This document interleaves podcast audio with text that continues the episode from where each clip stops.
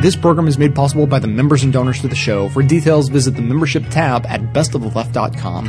Now, welcome to the award winning Best of the Left podcast with clips today from comedian Lee Camp, Counterspin, Mumia Abu Jamal, The Onion Radio News, Jim Hightower, The Young Turks, and Sir Ken Robinson. Today's bonus video clip for our Apple iOS and Android app users is an animated video version of Sir Ken Robinson's speech, and today's episode does contain profanity. I'm Lee Camp, and this is your moment of clarity. Liberal arts colleges shutter their doors every day now. Only 8% of students get degrees in humanities, whereas 22% get business majors. Corporate for profit universities burst up through our landscape like a heat rash. Basically, caring about humanity is out. Caring about business is in. You could take such thrilling courses as how to fuck the little guy, how to screw the little guy, or how to get the little guy to look the other way while you screw him. You'll learn how to put profit before people people how to do a profit risk analysis in which you'll learn that it's okay to give 10,000 people leukemia as long as the settlement you owe them later is less than the profit you made by putting that nuclear waste under Bubba's good time swimming hole. Besides, the kids who grow webbing between their fingers will be able to swim even faster. They should be excited. And we regret to inform you that the courses on morality and ethics have been discontinued due to a lack of interest. This change is obviously because of a shift in what we value in life. Nowadays, it's only money, but it's also due to a change in what we value in other people. It used to be that if someone said they were a teacher, people would respond, wow, that's wonderful that you give of yourself to help kids learn. You're a better person than I. But now, someone says they're a teacher, and people go, oh, did you fail out of law school? That's alright. Not everyone can do something that matters. Some of us have to read all those romance novels, right? And it's not the job that's changed. It's our fucking society that's changed. We've become greedy assholes. It's one thing to be greedy and only care about money, but it's a whole nother level of dickheadery to only value greed in others. Firefighters, for example, firefighters used to be viewed as hardworking, selfless people who risked their lives to save a child stuck in a towering inferno or a hamster stuck in a storm drain. It was considered a noble thing to do with your life whether you were doing it to help people or because you liked watching shit burn. And sure, there was a resurgence for firefighter fame after 9-11. They made a brief MC Hammer too legit to quit comeback, but now it's faded. And the only time you hear someone mention a firefighter is if they're 27 and banging one, or they're a 45 year old frumpy fifth grade teacher with a secret naked fireman calendar hidden in her desk that she sprays with cologne and smells whenever life gets too scary. Other than that, people don't give a shit about the courageous firefighters because they don't make enough money. In fact, the rich are trying to defund the fire departments because fire departments work pretty damn well and they're funded by taxpayer dollars, which means they're socialist. Quick, picture your happy place, hum a Ted Nugent song, and chew on dollar bills until the demons be gone. Perhaps it's time we went back to valuing qualities in people other than money. Perhaps it's time that if your daughter or son is dating a firefighter or a teacher or a trapeze artist, you feel more pride than if they're dating a hedge fund man eater. I mean manager.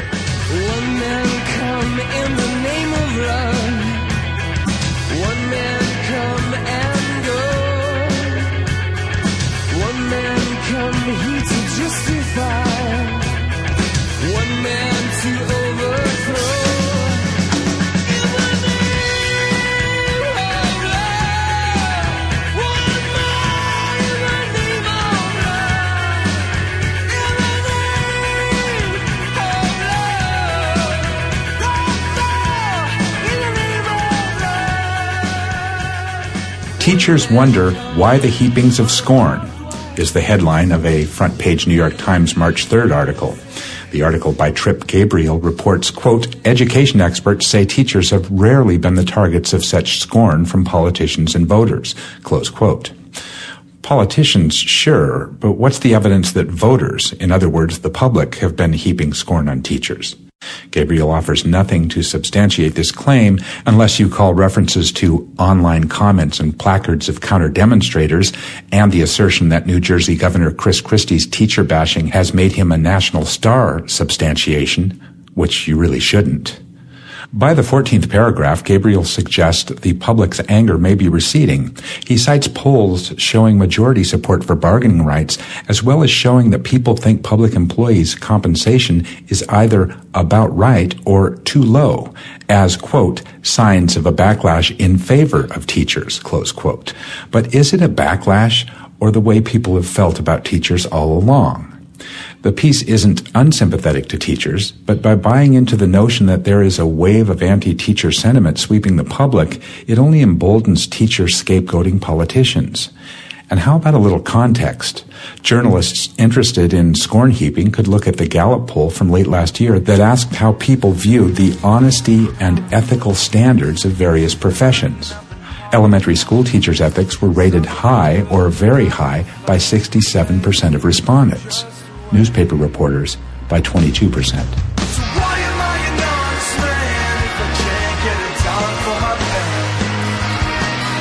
The mission of this show is to aggregate and amplify the best voices of the truly liberal media, and now you can play a critical role in helping fulfill that mission.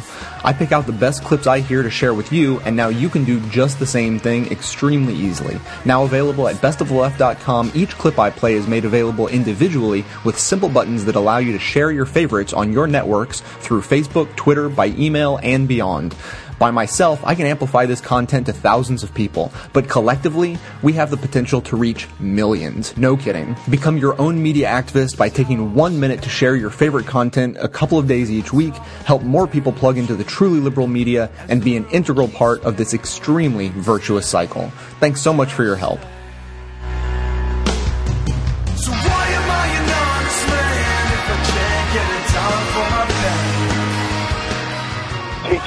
On the front lines of class war. With the news of cheating on school testing affecting over a hundred Atlanta school teachers and administrators, we see the rotten fruit of No Child Left Behind and its twin Race to the Top. Both programs designed not to educate, but to privatize American education by punishing teachers for the sins of the entire society and ultimately breaking unions. Hassled, harried, pressured, and bullied by politicians in hock to their corporate contributors, threatened with firing in the midst of the worst recession in generations. Is there any wonder why some chose erasers over removal? The Bush-Clinton-Obama educational reform programs were designed not by educators, but by businessmen who in an era of capitalist decline see education as a field fit to be stripped for the oldest of reasons, profit. Extensive testing has shown one thing for certain. Corporate charter schools have failed in their claimed task, educating children while succeeding elsewhere and siphoning billions of bucks from government budgets. As for teacher accountability, why stop at teachers? Why not make politicians accountable? And I don't mean only elections. Why not annual recalls of politicians at every level? The economy failed? Some politician lies and leads the nation into war? Recall him. Why not? It's certainly a democratic idea. The corporatization of education by business interests is furthered by politicians who may be repaying their funders, but who routinely betray their voters and their supposed constituencies. For public education, for all of its shortcomings, and there are many, is the prime tool for socialization and democratization. It is also, as Jonathan Kozol has noted, a system that is functionally an apartheid system, as segregated today as it was 50 years ago. It will take a true social movement to make it fulfill its promise. Education for all children. From death row, this is Mumia Abu Jamal. How can you say that your is better than ours? Shoulder to shoulder, now, brother, we carry no arms. And the blind man sleeps in the doorway, his home. If only I had an enemy bigger than my apathy, I could have won. Gave you all. That unbelievably cool group from high school is somehow still unbelievably cool. It's the Onion Radio News. This is Doyle Redland reporting. Attendees at a 20 year reunion were stunned today when several men and women remembered by everyone as the coolest of the cool displayed no visible decline in overall coolness. Former classmate Carolyn Munoz described the group as every bit as cool as they were in high school, possibly more so, said Munoz. Yeah, well, the rest of us have been living you know, responsible lives, these guys are still sitting around being cool all day, getting high and wandering around Hot Topic. Shortly after the event, the cool group fell victim to a highly contagious form of adult onset acne and died at a nearby pancake house. Doyle Redland for The Onion Radio.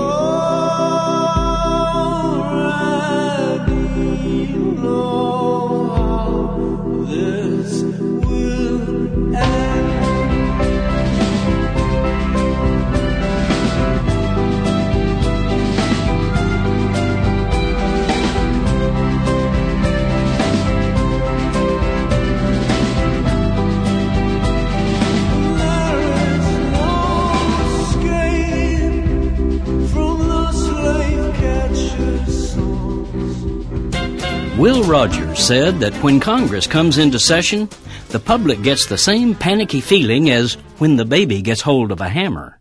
Rogers' observation can also be applied to the mayhem that has broken out in various smash happy state legislatures.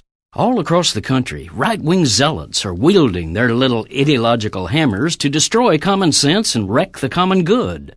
These anti-government extremists are going after everything from the basic rights of workers to our crucial environmental protections. Their most shameful assault, however, is on our public schools. They're not merely clobbering teachers and shattering education budgets, they're after the very idea of public education.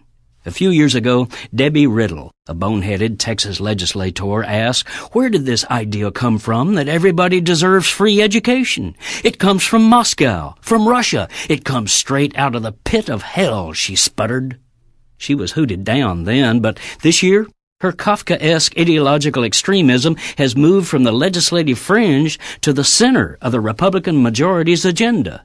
Using the huge budget deficit, which they created, as their excuse, Texas GOP lawmakers and the GOP governor are cavalierly abrogating our state's historic constitutional commitment to providing, quote, an efficient system of public free schools.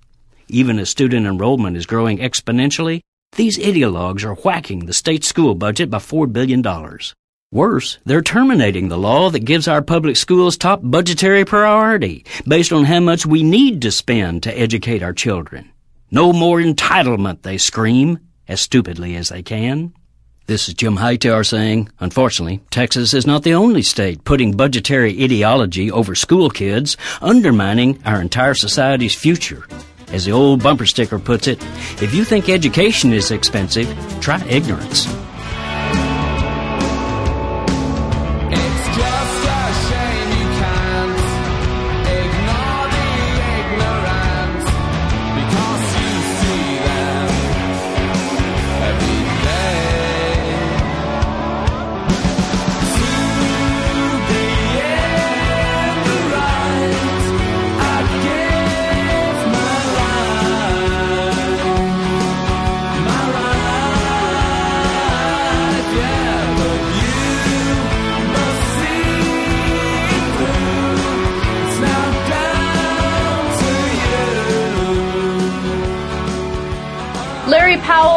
The superintendent of the Fresno County School District, and he is willing to take a $800,000 pay cut within three years so he can save some of the programs that are happening within his school district. This is a really interesting story because he actually uh, decided to get fired from the school district and then rehired for only $31,000 a year. That, that he did it that way so that he could then have the power to spend that money on the projects he thought was better for the kids, right? right? He didn't want to just go do a general slush fund, etc. You got to understand something. This is the greatest guy in the country. He's right up there with the guy who saved a seven-year-old from getting kidnapped. Yes. Okay, who gives up eight hundred thousand dollars because they want the kids to have a better education? That's unbelievable. Like in in the right world, that's what all the superintendents should want You know, they should all want the best for the kids and be willing to sacrifice for it because that's why they got into the profession in the first place. Mm-hmm. But in the real world, that's not how it works. And this guy gave up all that money and he says, look, we don't need the extra money. My wife and I have enough money to get by and, and I really want what's right for the kids and I'm about to retire and I just want to do things the right way. And he's like, and I'm surprised it's even a news story. Are you kidding me? You're like the only guy in the country doing something right. I know. It's like the biggest news story that, that we have. Can you imagine bankers on Wall Street saying, yeah, I gave up $800,000 because I didn't think it was the right thing to do to take it from the people whose homes were being foreclosed because we gave them the shady mortgages in the first place. I gave it back. The number of bankers doing that, zero. Less than zero, okay? And if you say, hey, they're fat cats, they're like, how dare you? You're so anti-banker, you're anti-capitalist, etc. Now you got a guy who actually gives a damn. Right. Who I know. cares about the kids? It's amazing. God bless your heart. I couldn't love you more. I know, and it's really rare. He says he doesn't need to stockpile the money, which is admirable. I really like it. Now, keep in mind, he, he is well off. You know, he made so much so much money over the past, uh, you know, however long he was a superintendent. Keep in mind, he, that's eight hundred thousand dollars within the next three years. Divide that up. He was making about two hundred eighty-eight uh, thousand dollars per year. Right. Right. Now, look, you can say that's too much for a school, school No, superintendent. I don't actually. I want I want to come back to that. I don't because he's in charge of so many schools within this district. He runs 325 schools and 35 school districts uh, with 195,000 students. Yeah, I just want to make a couple of things clear. First of all, he wasn't making that money throughout his career. He recently became su- school superintendent. He was deputy before, et cetera, at, mm-hmm. at a lower rate. And so this is his big payoff. This is a big, big payday in a lot of ways. And it's not like he was rich like his family was rich. It's not like he was rich like he was a banker before. Whatever money he made, he made working his way up. And this is guy's an amazing story. He had polio when he was a kid and one leg was shorter than the other and they had to figure out how to shorten his, his other leg. And he, he got past that and he said, it was the biggest blessing of my life because it led so many other people to help me. Oh, come on. This guy's unbelievable, right? And recognizes that you can't do anything without the help of others. And he said, given that all that people helped me in my life to, and he became a wrestling champion in high school after suffering through that disease and, and having, wearing a brace his whole life, etc. That he now says, look, I want to do the same help for others and I just don't need that much money. So I'm going to give it back so the kids could have better programs in, you know, kindergarten, etc. I'm declaring it one of the top, at least three best guys in the country. Larry Powell, congratulations.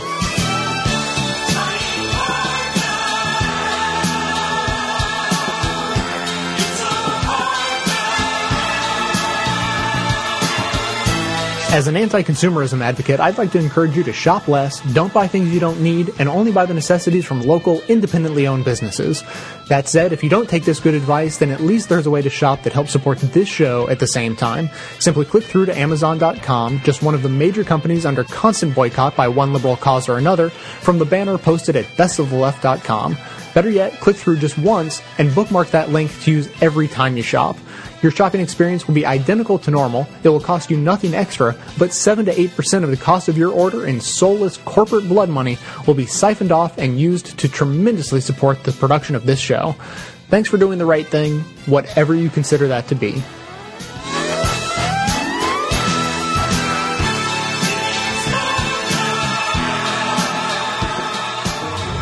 A school board votes to allow the teasing of an area sixth grader. It's the Onion Radio News. This is Doyle Redland reporting. In a surprise move, the Greenville School Board has allowed the verbal harassment of sixth grader Toby Aylesworth to continue unopposed. Board President Nancy Klein says she empathizes with Aylesworth, but also agrees that his classmates are correct in calling him a quote, big fat fatty. Sometimes teasing and ridicule are are the only things that will get through to these kids. Klein added that the board will reconsider its ruling if Aylesworth is certified by a group of his peers to be boogerless and cootie free. Doyle Redland for the Onion Radio News online.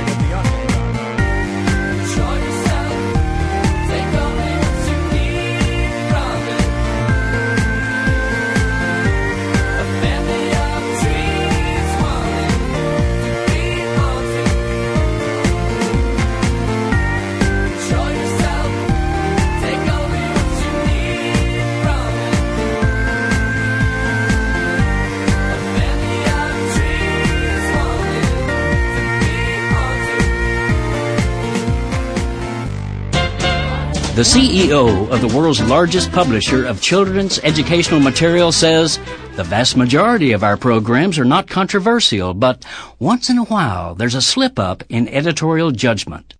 I'll say, like taking big bucks from Big Coal to produce a curriculum packet for fourth grade teachers that was a shameless propaganda piece for, guess who? Big Coal.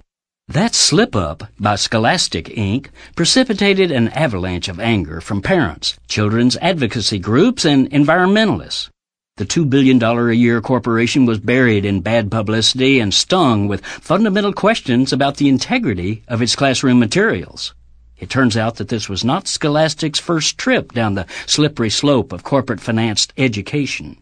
It has also taken cash to produce books and lesson plans that serve the self-interests of such brand name outfits as Disney, Microsoft, Nestle, and Shell. Publishing the biased content of these funders matters, for Scholastic is able to get its materials into 90% of U.S. classrooms, which, of course, is why corporate giants want to buy in.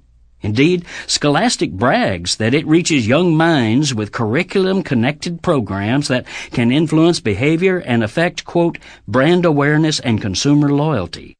Now, however, Scholastic's behavior is being influenced. The public's outcry forced it to terminate some of its industry puff pieces and announce a partial retreat on accepting corporate funds, while also setting up a quasi-independent review board to vet all materials produced in partnerships with industry. This is Jim Hightower saying, to be worthy of its name, Scholastic needs to sever all corporate connections which is why we the people must stay on their case. To keep up and speak up, go to commercialfreechildhood.org.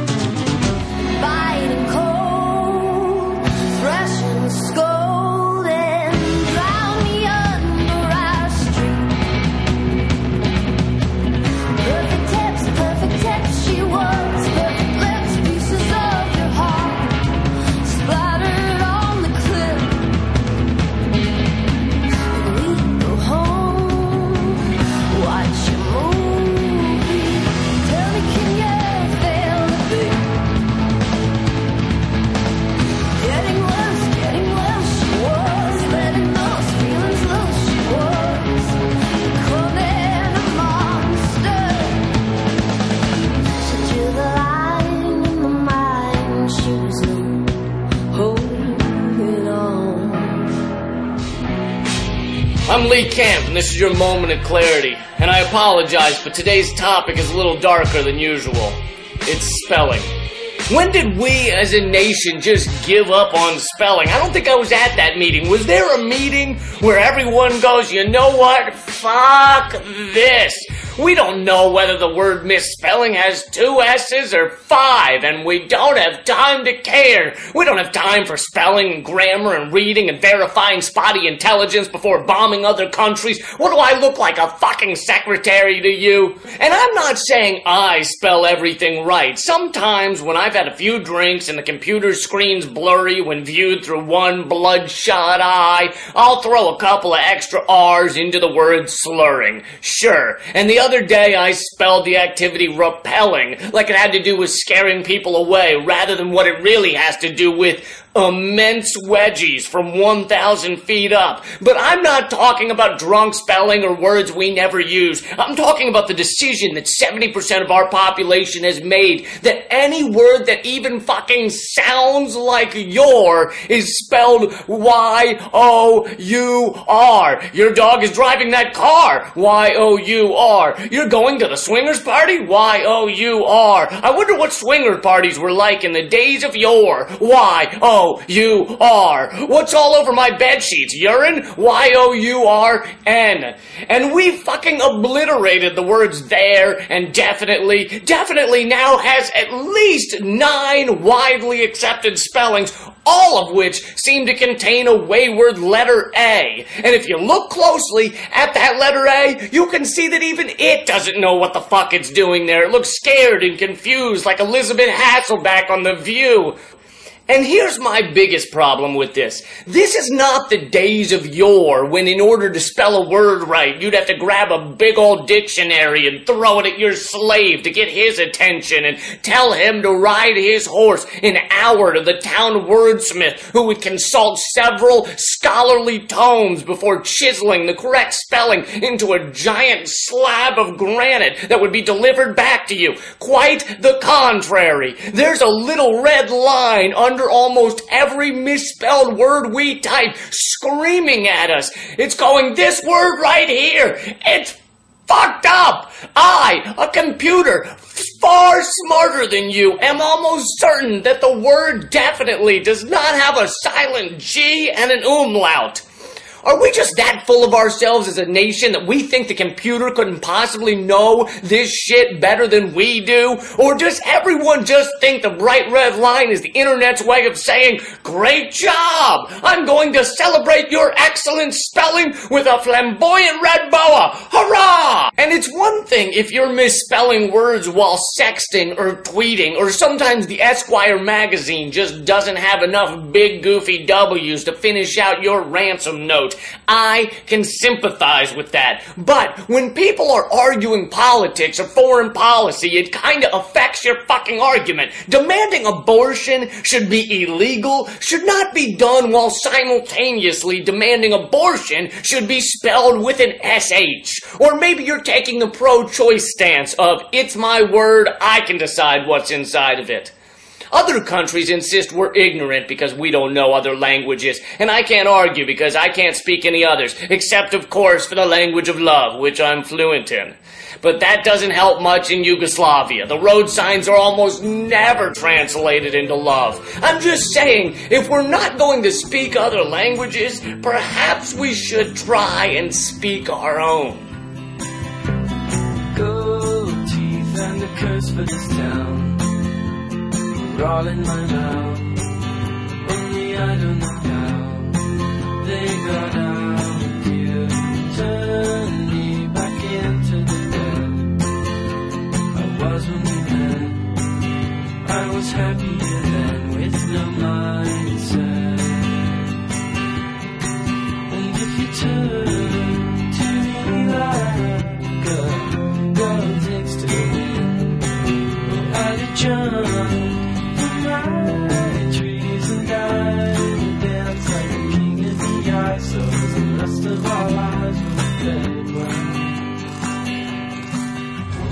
A spelling bee winner fails to spell his way out of a schoolyard beating. It's the Onion Radio News. This is Doyle Redland reporting.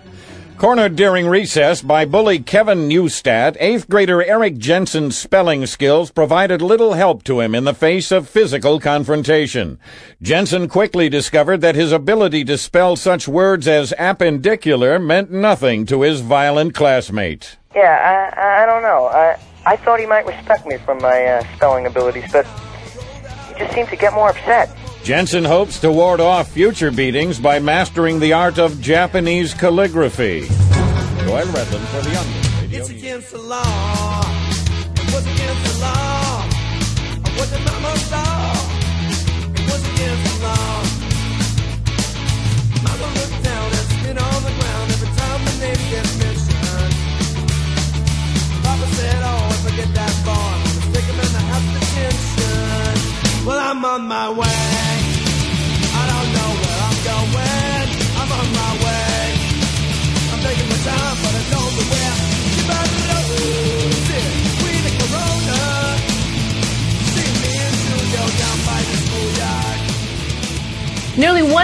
Teens drop out of school each year, and NPR is doing um, an interesting uh, look into uh, the reasons why and the impact it has on society. So, I have a little snippet of an NPR video, and then I'm going to give you some statistics that will blow your mind. They're more likely to abuse drugs and alcohol, live in poverty, go to jail, or never hold a permanent job. The unemployment rate for dropouts is nearly twice the rate for the rest of the workforce. The costs to society are staggering in lost wages, taxable income, healthcare, welfare, and incarceration. We spend at least $319 billion a year on dropouts. That's an incredible number. Now, just to give you an idea of how many people drop out, um, the highest number of people who drop out uh, are Latinos. Mm-hmm. Okay, uh, 41% of Latino women who, or Latina girls who drop out of school uh, do so because they become pregnant. So that goes back to the whole conversation that we had about accessible contraception. Mhm. Okay, they, they need access to it. Um, the unemployment rate for people without a high school diploma is nearly twice that of the general population. If you don't have a high school diploma, you are much more likely to not find a job. Um, the overall, uh, over a lifetime, a high school dropout will earn $200,000 less than a high school graduate and almost $1 million less than a college graduate. So now looking at the amount of money that high school dropouts make, only 7% of dropouts 25 and older have ever made more than $40,000 a year. Stop and think about that for a second. If you drop out, there's a 93% chance that you're going to make less than $40,000 your whole life. End of this. That's the end of the conversation. You can't drop out. That's crazy. Now, here's the thing. As I look at this, I, I got to blame the parents. Okay? And, you know, you can get mad about that, et cetera, et cetera, and there's different situations, yada, yada, yada. I understand that. And, you know, uh, do uh, families that are at lower income, do they have more dropouts because some of the kids sometimes have to start working early? I know all that. Of course that's true, right?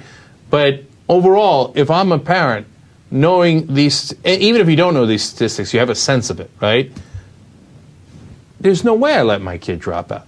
I mean, it'd have to be some sort of like uncontrollable kid, and what can you do? As, as Ben says, sometimes you just get a bad seed. okay, but unless it's that, it's no way, no way, no way. Oh, well, you know, I couldn't. No, I, I don't, there's no excuse.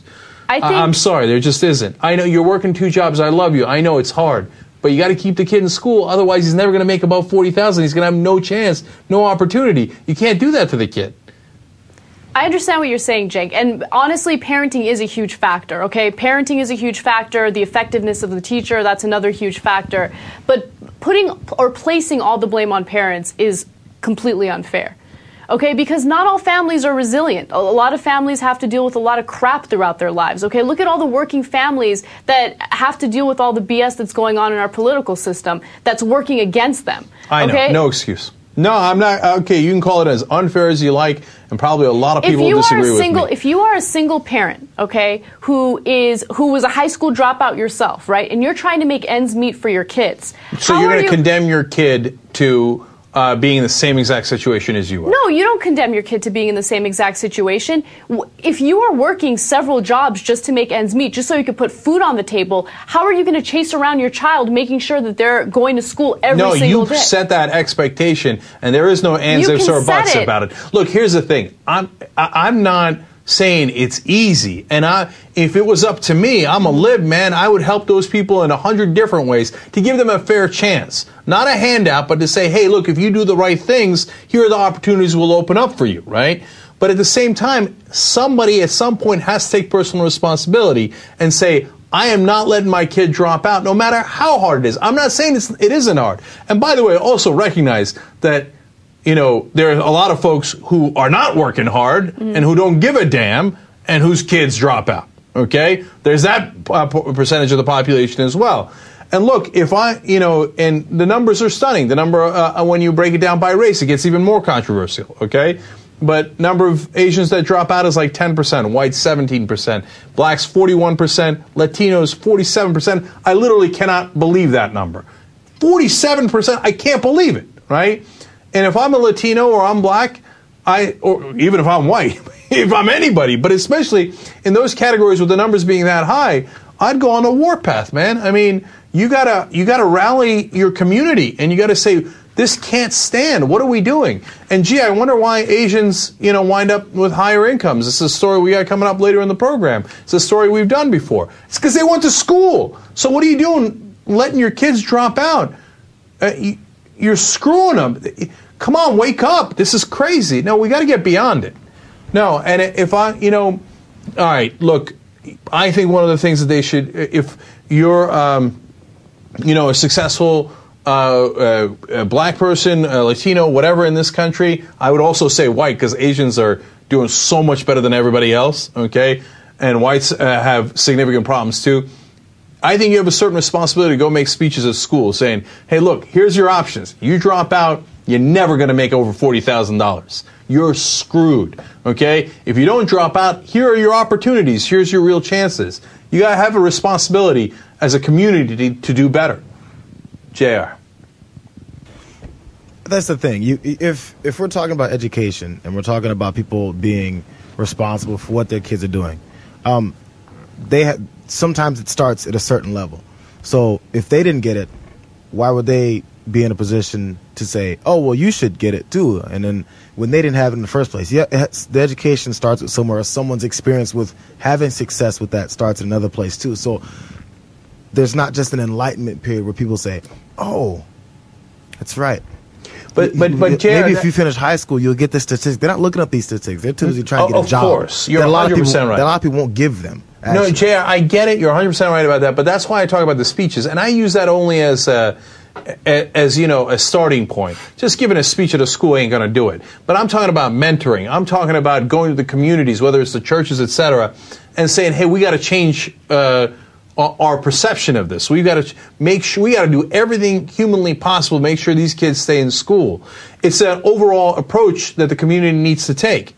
Now you can say, "Oh, it's easy for you to, to say." I agree with you, but I'm saying I know it's hard. So let's do it together. Let's do it, right? But just to say it's hard and not do it, and then let these kids drop out and condemn them to a life of, you know, of, of being of no opportunity is not the right way to go.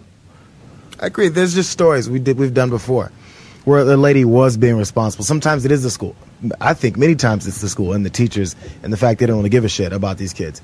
And remember the lady who was living with another friend and gave this address so that her kid can go to a decent school because she knows the power of education, or at least the, the, the benefit of getting it in this country. And they arrest her ass and fine her and say, "What are you doing? Stay in your place. Your kids don't long, don't deserve to get educated." Uh, you know how outraged You know? I was by that story, Yeah, but yeah, yeah. of course, at the same time, That's, that's, what we heard about. That's the one we heard about. I'm, No, so I know, and I know, happens. and it happens, uh, you know, more often than we realize, etc. But you know that that's not the primary reason why, you know, kids aren't in school. Come on, keep it real. All right, Jesus Godoy, any word from the Latino community? uh, we go to our Latino representative, uh, uh, two feet removed from me. Yes. Well, it, I'm more on JR's side in the sense that it's not that easy, or like like like you're saying, the parents need to do that. Like for my parents, like from my personal experience, it was a sense of like you finish high school, and that was great. Um, yeah, you had a better advantage than my mom had, but high school wasn't like my mom wasn't expecting college out of me. I did it. She supported me that I decided to go and then pushed me to finish. But it wasn't expected. Expected was high school. See, but that's what I'm saying. I love your mom, but we got to change that attitude. No, totally. You know, but but like but like Jr. is saying, it's not like my mom knew the st- the statistics about if you don't go to college, you won't make this much. You know, so I don't think it's that easy. No, but again, for the 18th time, I'm not saying it's easy.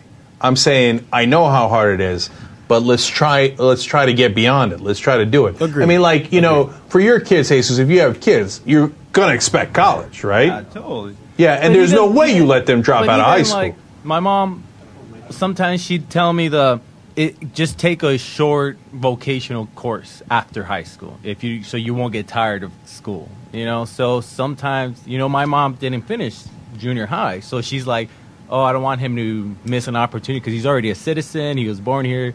He he already has so much more than I did. So, you know, like she'd tell me like go to those schools that Anna loves. Pay, For pay profits? For, profits. but it's a different, you know, it's a different. Thing. I know, and but that's exactly what I'm saying. Last thing on this, look, we got to change the mindset, man. I mean, because look, we, we're going to do a story on Indians in just one second, but when you when Indians in this country, meaning South Asians, or when Asians in this country, or really it's a misnomer. What it is is immigrants, right? Uh, incredibly successful Eastern European immigrants here, incredibly successful African immigrants here, and of course we're Turkish. I don't know where we are in the racial spectrum, but but uh, the immigrant mentality is, oh, we're going to Harvard. Okay, get out the way, yo, get out the way. We're going to Harvard. Okay, and when you have that mentality, you're so much more likely to succeed, so much more likely to make more money in the long run. I mean, some of the tiger moms drive their kids crazy, but that's a whole different problem and a much smaller problem, if you ask me, than the opposite expectation. You got to have high expectations. Monday morning, wake up knowing that you gotta go to school. Tell your mom what to expect. She said it's right out of the blue. Do you wanna work at Debenhams? Cause that's what they expect. Starting laundry and Doris is your supervisor. I hope you enjoy this show, but also consider it a valuable tool for not only aggregating, but more importantly, amplifying our view of progressive politics in the world. So if that's true, I ask you to support this work by becoming a member of the show at whatever level you're able, as anything from a basic leftist up through the ranks of socialist, communist, Satanist, or even the most reviled level of support, George Soros. I produce 11 episodes a month of fearless coverage on all the hot button issues we face, maintaining a rock solid schedule. So if that sounds worth supporting, please consider signing up to donate as little as $5 a month or even $55 a year. Members also gain access to bonus audio and video content that doesn't make it into the show itself. So for a concrete way to support a strong progressive voice, please visit the membership tab at bestoftheleft.com.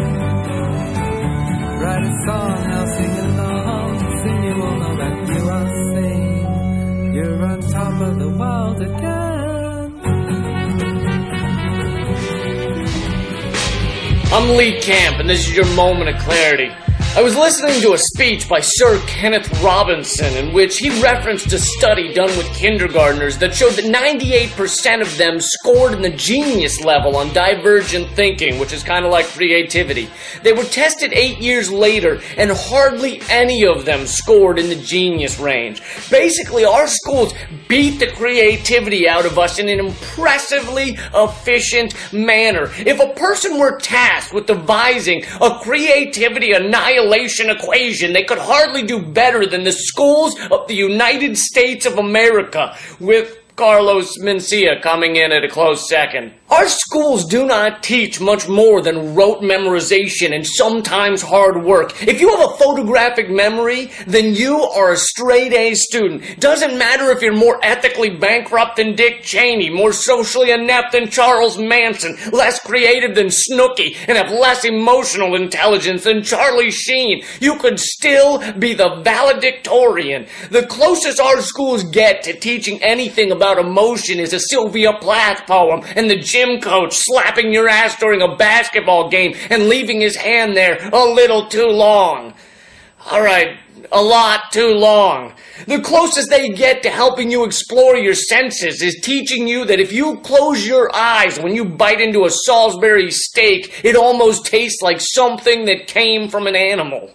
Our schools turn the dumb kids into mindless workers who fear nothing more than breaking from the accepted path and turn the smart kids into corporate drones who fear nothing more than coming in second place and not grabbing up as much green paper as the next guy. If you took those kindergartners who were so good at thinking outside the box, who didn't just see a crayon as something to use to color inside the lines, but also as something to stick up their nose who picked up a rock and pretended it was a magical dragon, who didn't just use pipe cleaners to clean their pipes out, but also used them to stick up their noses. If you took those kids and fostered their minds in different ways, you would almost certainly have a different world. One with more artists than lawyers, more philosophers than corporate cunts, more mad inventors than marketers, and if nothing else, a world with sparkling, clean noses. And that sounds like a better world to me.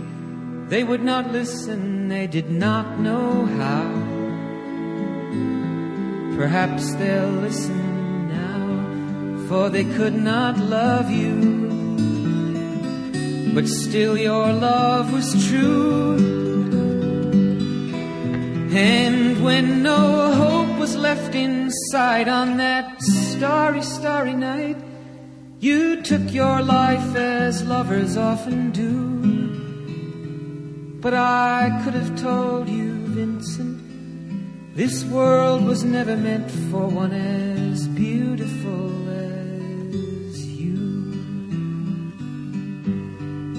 Starry, starry night. Every country on earth at the moment is reforming public education. There are two reasons for it.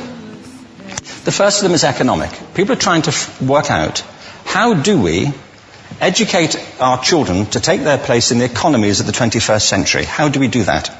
Given that we can't anticipate what the economy will look like at the end of next week, as the recent turmoil is demonstrating. How do we do that? The second, though, is cultural. Every country on earth, on earth is trying to figure out how do we educate our children so they have a sense of cultural identity and so that we can pass on the cultural genes of our communities while being part of the process of globalization. How do we square that circle? The problem is they're trying to meet the future by doing what they did in the past. And on the way, they're alienating millions of kids who don't see any purpose in going to school. When we went to school, we were kept there with a story, which is if you worked hard and did well and got a college degree, you would have a job. Our kids don't believe that. And they're right not to, by the way. You're better having a degree than not, but it's not a guarantee anymore. And particularly not if the route to it marginalizes most of the things that you think are important about yourself. Some people say we have to raise standards if this is a breakthrough. You know, like, really, yes, I, we should. Why would you lower them?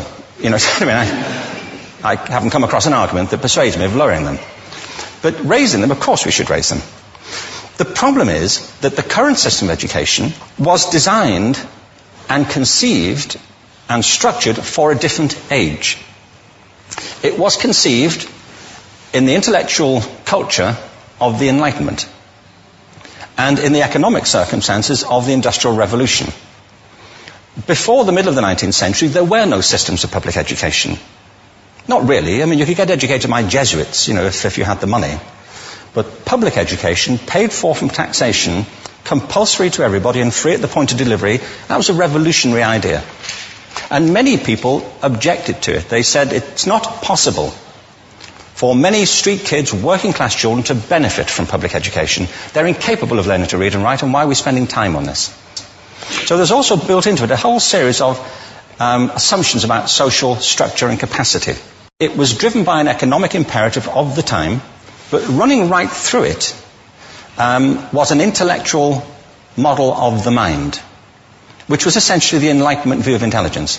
That real intelligence consists in the capacity for a certain type of deductive reasoning and a knowledge of the classics originally. What we come to think of as academic ability. And this is deep in the gene pool of public education that there are really two types of people, academic and non-academic. Smart people and non-smart people. And the consequence of that is that many brilliant people think they're not. Because they've been judged against this particular view of the mind.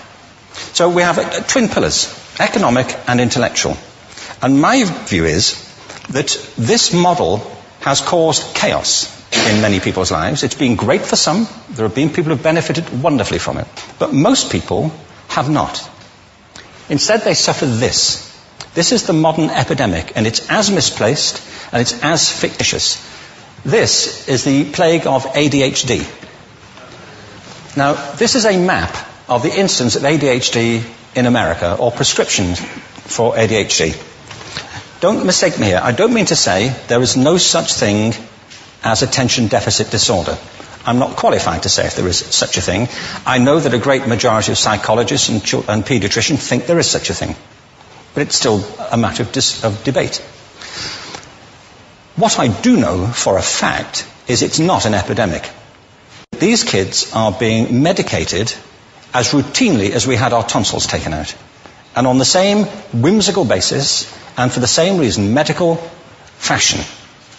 Our children are living in the most intensely stimulating period in the history of the earth. They're being besieged with information and calls their attention from every platform, computers, from iPhones, from advertising holdings, from hundreds of television channels. And we're penalizing them now for getting distracted. From what? You know, boring stuff. At school, for the most part. It seems to me not a coincidence totally that the incidence of ADHD has risen in parallel with the growth of standardized testing. Now, these kids are being given Ritalin and Adderall and all manner of things, often quite dangerous drugs, to get them focused and calm them down. But according to this, attention deficit disorder increases as you travel east across the country. People start losing interest in Oklahoma.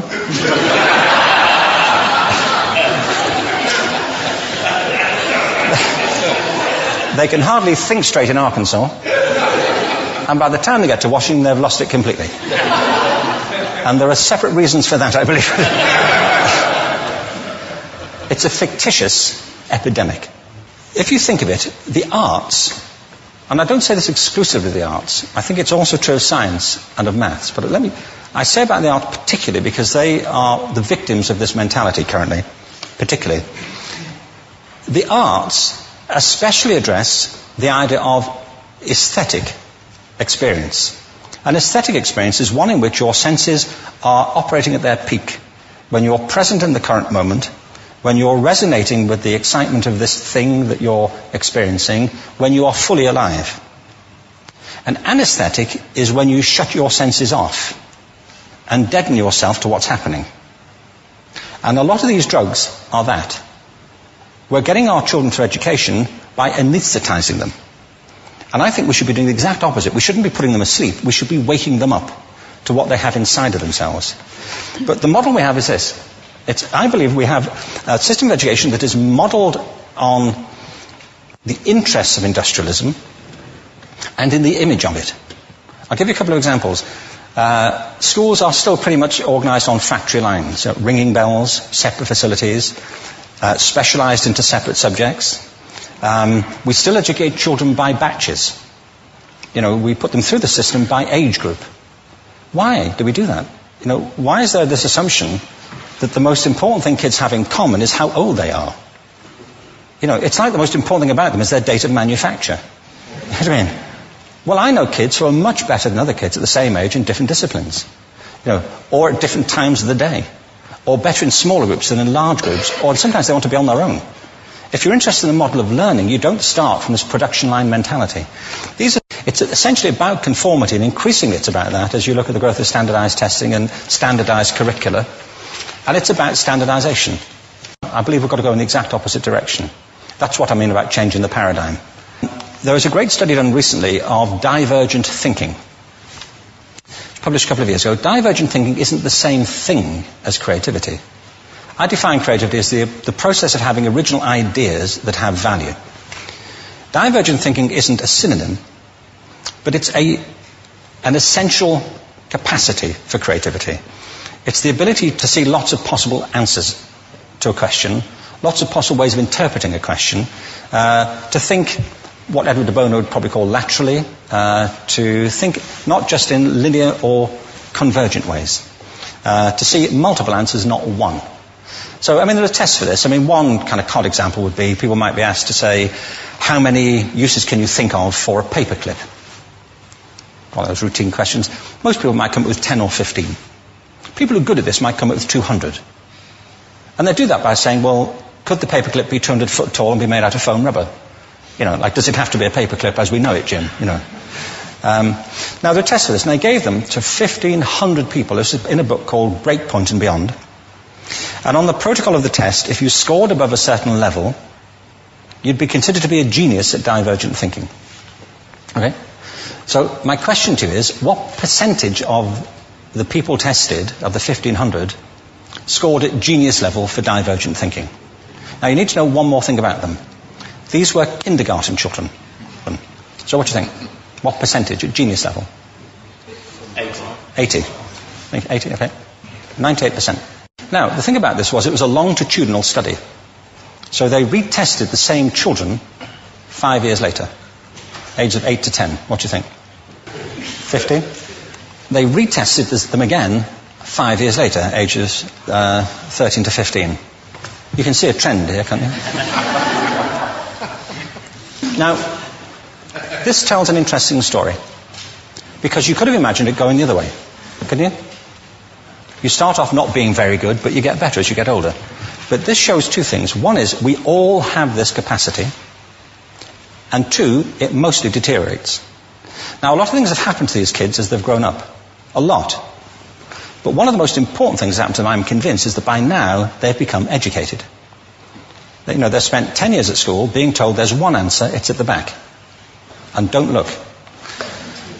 And don't copy, because that's cheating. I mean, outside schools, that's called collaboration, you know, but inside schools. Now, this isn't because teachers want it this way, it's just because it happens that way. Um, it's because it's in the gene pool of education. We have to think differently about human capacity. We have to get over this old conception of academic, non-academic, abstract, theoretical, vocational, uh, and see it for what it is, um, a myth. Uh, secondly, we have to recognize that most great learning happens in groups, that collaboration is the stuff of growth. If we atomize people and separate them and judge them separately, we form a kind of disjunction between them and their natural learning environment.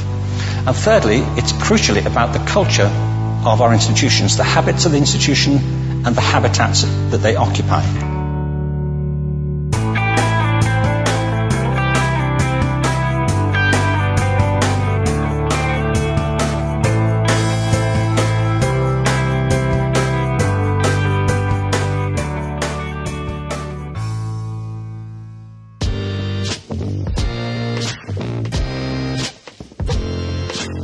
Hi, Jay. This is Andrew, a listener from Brooklyn, and I'd like to do an activist call to action for the Tar Sands Action Campaign. Your listeners might also recall having heard about the protest that took place at the White House a few weeks ago, but just in case you didn't, uh, about a thousand people were arrested at protesting the White House's decision to allow oil companies to build oil, an oil pipeline that runs from Canada all the way to Texas.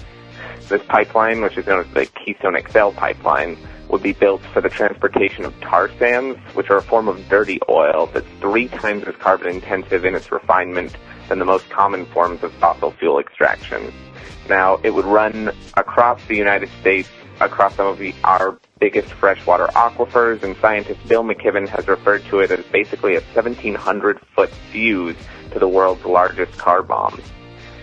Anyway, protesters were cited by a number of journalists as being forming the largest American civil disobedience act since 1977, and it was also referred to as the largest act of climate-related civil disobedience in American history. So whether you didn't know about it, or you wish you had known about it, or you heard about it but you thought it was over, I've got some good news. It's not over. It has not lost its momentum, and it's actually growing daily with new regional civil action popping up in places all over the country every day. So if you want to find out more about it or how you can get involved, you can visit tarsandsaction.org. That's tar sands like on the beach, action.org. And hopefully together we can all encourage the Obama administration to make a real investment in our nation's future by making sure we still have a planet to live on. Other than that, I love the show and keep it up. Bye. Hi, Jay. My name is Alex. I'm calling from Reading, Pennsylvania. I just wanted to comment on your most recent show, the uh, September 20th show. There was a clip from Rachel Maddow where she was talking about inflation being lower under Ben Bernanke. The only reason why inflation appears to be lower now is because they're constantly changing the way they calculate inflation. If you'd like to learn more about that, you can check out Shadow Government Statistics. That's shadowstats.com. If you calculate inflation the way it used to be in the 80s, inflation is actually running about 11% right now, and I think anyone who's recently been to the grocery store or the gas station would agree with that. So I encourage listeners to uh, check out shadowstats.com and uh, see how the inflation uh, really has been under Bernanke. Thank you.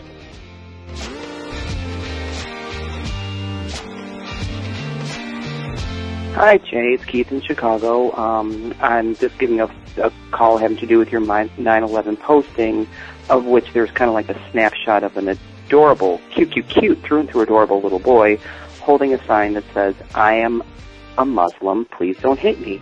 Um, and of course, the show had to do with Islamophobia, which which I get. Um, of course, it's a disturbing photo because I'm thinking, okay, wait a minute, it's one of an adorable through and through little boy, so who could hate you? And then um, I'm also thinking, um, wait a minute, you're so young. It appears that you didn't write this poster yourself.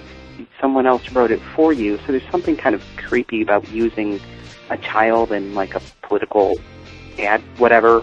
I mean, I guess the whole Islamophobia thing. But then I'm thinking, well, no child to continue the thought, I'm thinking no child should be branded as Muslim or Jewish or a Christian or a Buddhist or Hindu or what have you because they're not old enough to know or understand or identify with whatever faith articles of faith is calling their name or or not. In particular when well, I think organized religion is just loaded with so much superstition and fiction and sexism and homophobia and it's all about control anyway to have a child in that. Anyway it's a creepy and disturbing um picture and I just thought maybe it was through and through appropriate for the show, come to think of it. Anyway, love your show. Hope you're doing okay. Take care. Bye.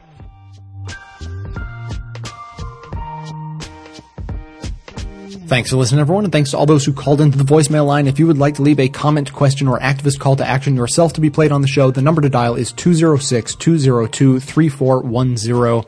So I'm suspecting that today's commentary will be the most controversial thing I have ever and may ever say because I'm going to uh, defend against several other uh, progressive commentators.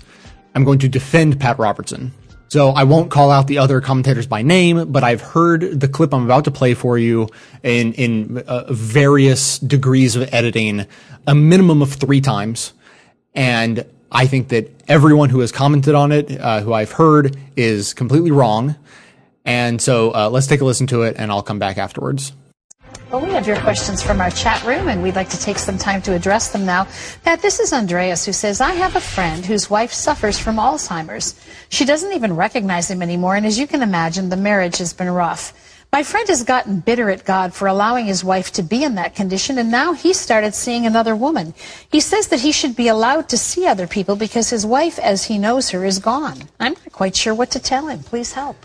Oh, that is a terribly hard thing. It is, I, th- I, hate Alzheimer's. It, it is one of the most awful things because here's the loved one. This is the woman or man that you have loved for 20, 30, 40 years, and suddenly that person is gone. They're gone. They are gone.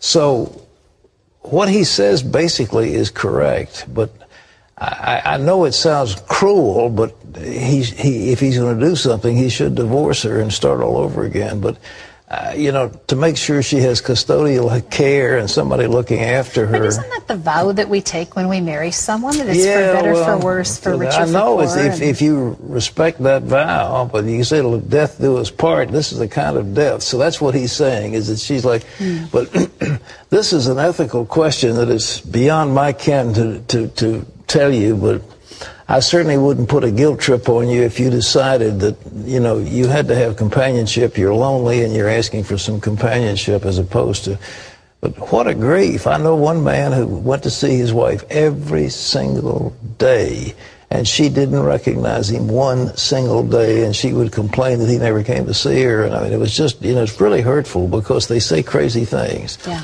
And They- well, they see well, she finally she finally died. I don't know what he's done, but nevertheless, it's uh, it is a terribly difficult thing for somebody, and I I, I, I can't fault them fault them for wanting some kind of uh, uh, companionship. And if he says, in the sense she is gone, he's right. It's like it's like a walking death. So, but. Uh, Get some ethicist besides me to give you the answer because I, I recognize the dilemma, and the last thing I'd do is condemn you for taking that kind of action. So there you go. That is the full unedited video of that comment. Uh, you know, I, I took it directly from the Christian Broadcasting Network's YouTube page.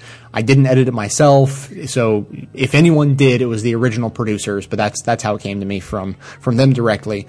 And so first of all, what I think is interesting to know is that this video became controversial and be, started being talked about not because liberals attacked him, but because his own viewers, Pat Robertson's viewers, his his hardcore Christian, um, usually very right wing uh, viewers attacked him on biblical terms. You know, they, they were saying that he was biblically wrong to say that it was okay to get a divorce in this circumstance, and and then the the, the other people who were defending him were saying things like, "Well, he may be misguided on this one point, but he is an anointed man." He's anointed by God, so let's give him a break on this one. You know, it was like it was an absurd conversation that was happening to begin with. And so when it got picked up by the liberals, my sense was it's just like it was like a Pavlovian response for them to oh a controversial Pat Robertson video. Let's play that on our show and use it as as an opportunity to talk shit about Pat Robertson.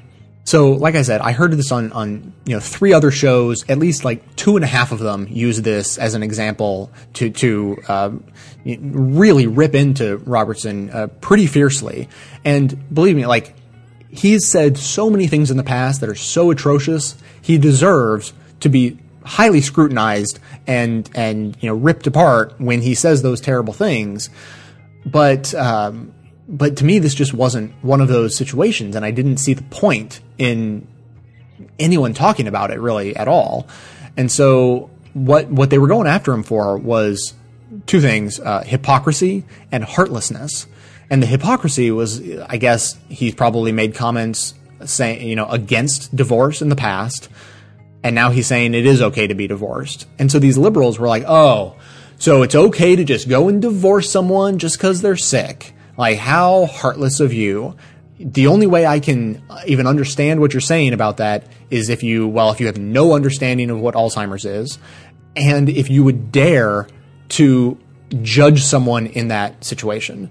And for, for liberals to put them in the, in, put themselves in the position of judging a, a you know a, an able-minded person married to a victim of Alzheimer's disease is shocking to me that these people who I listen to regularly, I know and respect them and and uh, you know agree with almost everything they say. For them to put themselves in the position of saying, "I know what the right moral thing to do is in that situation. If your spouse has Alzheimer's disease, I'm going to judge whether or not it's okay for you to divorce them or not." And to me, I can't even imagine trying to put myself in that position. Like, if you're in that position and you choose to uh, stay with that person and you say, nope, like, I'm in it for the long haul. I want to, to care for this person for the rest of my life. And, you know, I promised I would, or, you know, she, she, he or she needs my help and I'm, I'm here to, to provide that. You know, man, I love you for that. But on the flip side, if you say, "Hey, like I, I can't hack it. Like I gotta go. This this is so hard. I can't I can't manage it. I need companionship. I need you know love from someone else. I need to go and and date. And in order to do that and feel good about it, I need to get a divorce. Like man, I'm gonna be the last person on the planet to judge you for that. And so that's essentially exactly Robertson's point. And these liberals came along and were condemning him for his statements, saying basically, he was like, look, I can't judge. I'm not going to judge you on that. And liberals came along and judged him for being heartless. And I, am like, I was baffled by it. So, you know, the whole point of me saying what I'm saying is not to, you know, congratulate Pat Robertson, because, I mean, he's a contemptible guy who, who I disagree with on, I'm sure, almost every point that can possibly be made, uh, you know, politically.